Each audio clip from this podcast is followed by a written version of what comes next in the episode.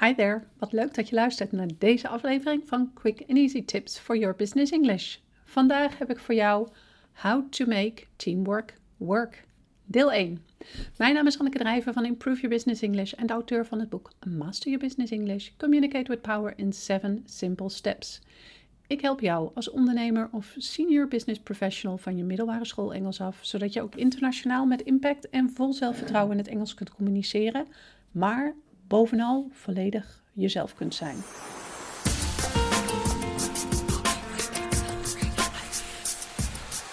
Teamwork is bij de meeste bedrijven en op de meeste kantoren niet weg te denken. Of je nu een echte teamworker bent of taken liever zelf doet, je ontkomt eigenlijk niet aan samenwerken.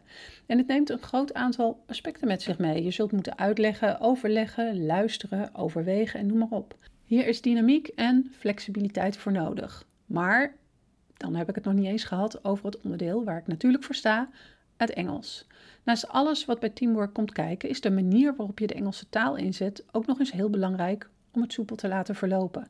Daarom leer ik je in deze en de volgende podcast handige Engelse taal die je in kunt zetten bij samenwerkingsprojecten.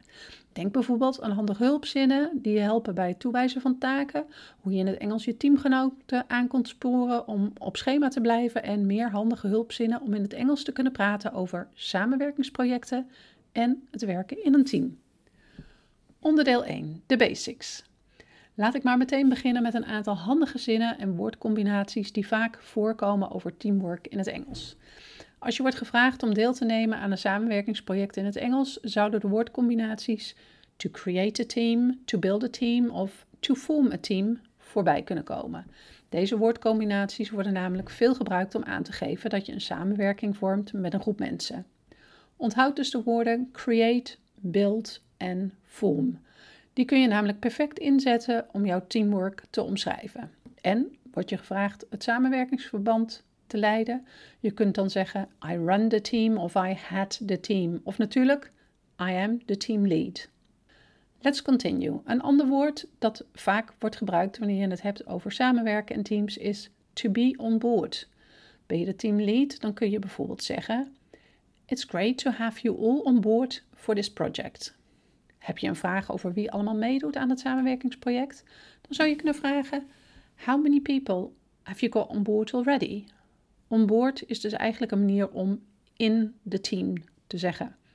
Door voor de onboard formulering te kiezen, gebruik je iets geavanceerde Engels. Hierdoor kom je net dat stukje professionele over. Makkelijk toch? Nog zo'n ander voorbeeld is de expressie to join forces.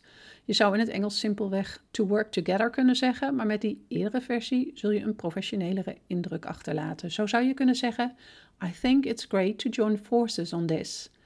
Wil je graag aangeven dat iemand wel of juist niet zo goed samenwerkt, gebruik dan de Engelse woordcombinatie team player. Zo kun je bijvoorbeeld aangeven: Ross isn't a team player, but luckily Rachel is. En nu on to something new. Stel, de teamlead zegt: I need our team to gel. Weet je dan wat to gel betekent? Geen zorgen als je nog nooit van dit woord hebt gehoord. To gel houdt in dat je goed met je team overweg kunt en dat het team goed samenwerkt. Om aan te geven dat de samenwerking niet zo goed ging, kun je to gel ook gebruiken. The project didn't go as planned. Our team never gelled and one of my colleagues even started an argument. We gaan gauw door met onderdeel 2: verantwoordelijkheden en taken. Als je samen met een groep collega's aan een bepaald project werkt, zul je ook verschillende taken en verantwoordelijkheden hebben. Of misschien doe je sommige taken wel samen. Dat zou je in het Engels sharing tasks noemen. Ben jij de teamlead, dan is het jouw taak om te zorgen voor de task allocation. Dat houdt in dat je specifieke werknemers specifieke taken geeft en laat uitvoeren om samen het project in goede banen te leiden. De overdracht van de verantwoordelijkheid voor specifieke taken van jou naar je werknemers wordt in het Engels ook wel to delegate tasks genoemd. En wil je ervoor zorgen dat sommige taken als eerste worden voltooid omdat ze het belangrijkst zijn, dat noem je to prioritize tasks. Wanneer je als teamlead de taken verdeelt of instructies geeft, is het enorm van belang om dit op een beleefde manier te doen.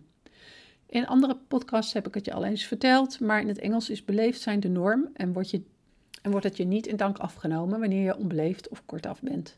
Al helemaal als je samenwerkt in een team met collega's uit verschillende landen, kun je er maar beter voor zorgen dat je beleefd bent. Voor ons Nederlanders zou dat soms nou ja, misschien een beetje te kunnen overkomen, maar geloof mij, voor Engelse taalsprekers is dat zeker niet zo. Hoe je die beleefdheid kunt toepassen in de praktijk? Probeer je team zo min mogelijk te commanderen, maar stel vragen. In plaats van Susie, you will take the minutes in this meeting, kun je beter zeggen: Susie, would you be able to take the minutes during this meeting? Ondanks dat je een vraagzin gebruikt, zal het voor Susie duidelijk zijn dat zij is aangewezen om de notulen te maken. Door middel van je vraagzin breng je dit echter op een beleefde manier over. Ik heb nog een boel behulpzame Engelse woordcombinaties die jij kunt toepassen bij samenwerkingsprojecten en groepswerk. En die deel ik over twee weken met je. Dus stay tuned for more, zodat jij ook weet how to make teamwork work. Als je deze aflevering hebt geluisterd, zou ik het enorm op prijs stellen als je een review voor ons zou willen schrijven op SoundCloud of iTunes of een beoordeling voor ons zou willen achterlaten op YouTube. Want sinds een tijdje kun je ook daar elke twee weken onze nieuwste podcast beluisteren. Een reactie van jou helpt anderen om onze podcast te kunnen vinden en daarmee hun Engels te verbeteren. See you next time met quick and easy tips for your business English.